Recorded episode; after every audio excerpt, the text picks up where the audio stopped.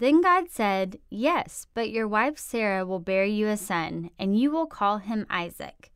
I will establish my covenant with him as an everlasting covenant for his descendants after him. Genesis 17 19. Dear God, thank you for being a promise making, promise keeping God. We want to know about the wonderful promises you made to Abram and Sarai. So, as we read today's story, help us listen and understand what you teach us. In Jesus' name I pray. Amen. Thank you for praying with us today. The Kids Bible in a Year podcast is sponsored by Little Passports, delivering monthly activity kit subscriptions that help kids explore the world, cultivate curiosity, and discover new interests, with hands on crafts and activities in cooking, science, crafts, and more. All with a unique cultural twist. Visit littlepassports.com slash blessed to learn more and save 20% with code BLESSED.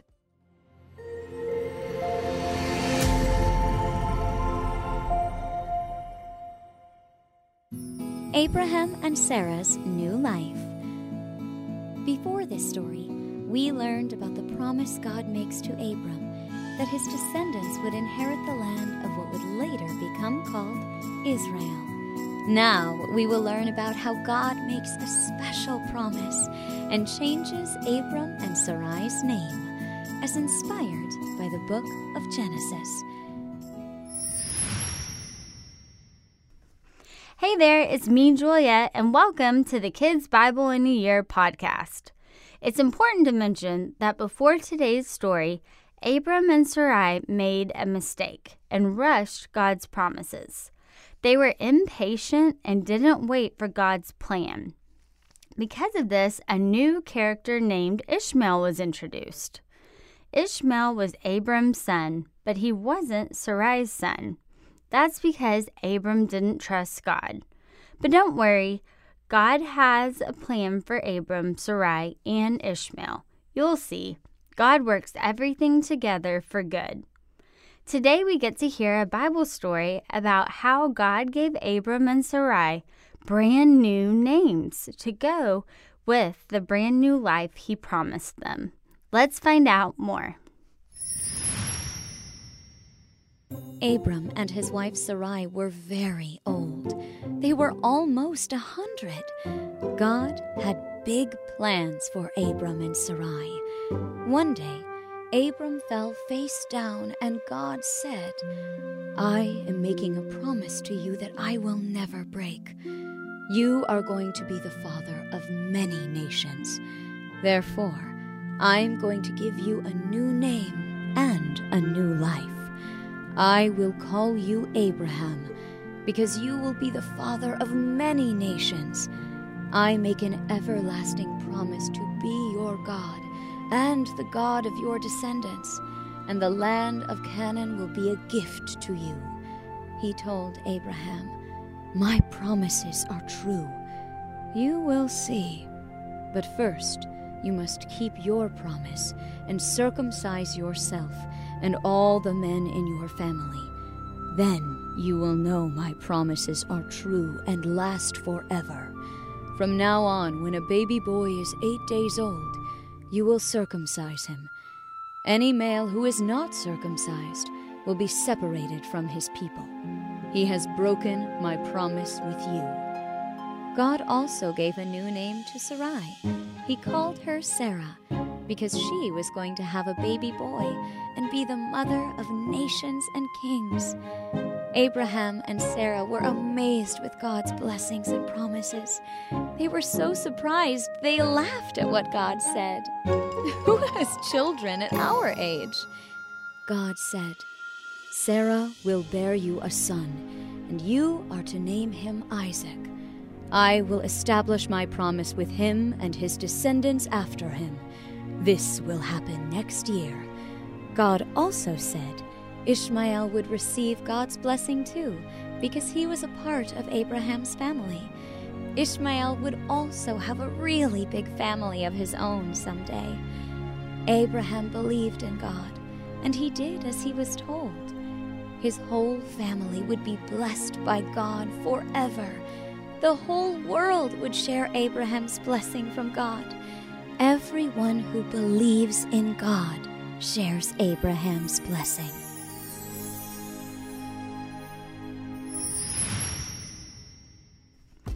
I love how God gave Abram and Sarai new names to go with their new lives.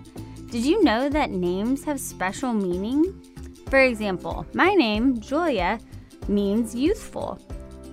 How fun is that? If your name is Michael, it means who is like God, as in, who on earth could possibly be as amazing as God? Um, no one, that's who. Or if your name is Sophia, it means wisdom. Well, in the Bible, names were even more important than they are today. A person's name didn't just represent what you called them, it represented the kind of person they were and the kind of life they would lead. This was especially true when God gave someone a new name. After all, God's really the only one who can tell us who we are, though sometimes other people try. Have you ever had someone call you a bad name that made you feel horrible? Or has anyone ever said you weren't good at something and that made you feel like you weren't good at anything? You know who does that a lot in the Bible? Satan. His name means accuser because he spends all his time accusing people and making them feel ugly and worthless and unlovable. Well, the truth is that the only name that matters is what God calls you, and God calls you His child. He says that you are special, lovely, and lovable because He loves you. That's who you are, your true name. So, what about Abram and Sarai? What did their new names mean? Well, remember God's promise to give them a son and make their descendants into a great nation? The time was getting close for that promise to come true. So, to mark the occasion, God changed Abram's name to Abraham, which means father of multitudes. And he changed Sarai's name to Sarah, which means princess. Now, why do you think those names made perfect sense? Because Abraham and Sarah's family was going to be huge. One day it would be so big that it would become a nation, and kings and queens would lead it. So Sarah was kind of like a princess. She was the royal mother, and Abraham, the father of multitudes. Of course, first they had to have their son. And God had a special name for him too. Do you remember? That's right, Isaac, whose name means laughter. That's so fun. But why would God name a boy Laughter? Because everything about Isaac's birth made people smile. First, Abraham and Sarah cracked up at the idea of having a son at their age. Remember, they were both over 90 years old when he was born. Abraham was 100 years old. The thought of having a baby at their age was almost too incredible to imagine even impossible. But none of that matters to God because all things are possible with Him. Second, Isaac's birth made people smile because, well, babies make people smile. With all their wiggles and giggles and babbling, they're just a bundle of joy. You can't help but smile when you hear a baby laugh. Of course, they do cry and can be really stinky, but parents don't mind any of that because they're just so happy to have their baby. Abraham and Sarah sure couldn't wait to have theirs. It was so close they could almost hear Isaac laughing. God's promise was about to come true. Now, before we wrap up today, you may be wondering about Ishmael. If God's plan and promise was to happen through Isaac, what would happen to Ishmael? Would God forget about him? Not a chance. That's not what God is like. He promised to take care of Ishmael too. Do you know what his name means? God hears, because he always does. I'm so happy you hung out with me today. Come back next time to hear about the birth of Isaac and find out what promises God makes to Ishmael. Remember, the Bible is the best story ever told. It's God's story to you, and it's all true. Thanks for listening to Pray.com's Kids Bible in a Year.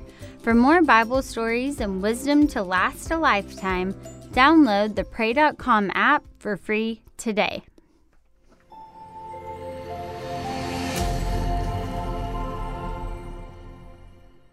Thanks for listening to Kids Bible in a Year. I want to invite our adult listeners to check out my other show, Unapologetic God's Truth on Today's Topics.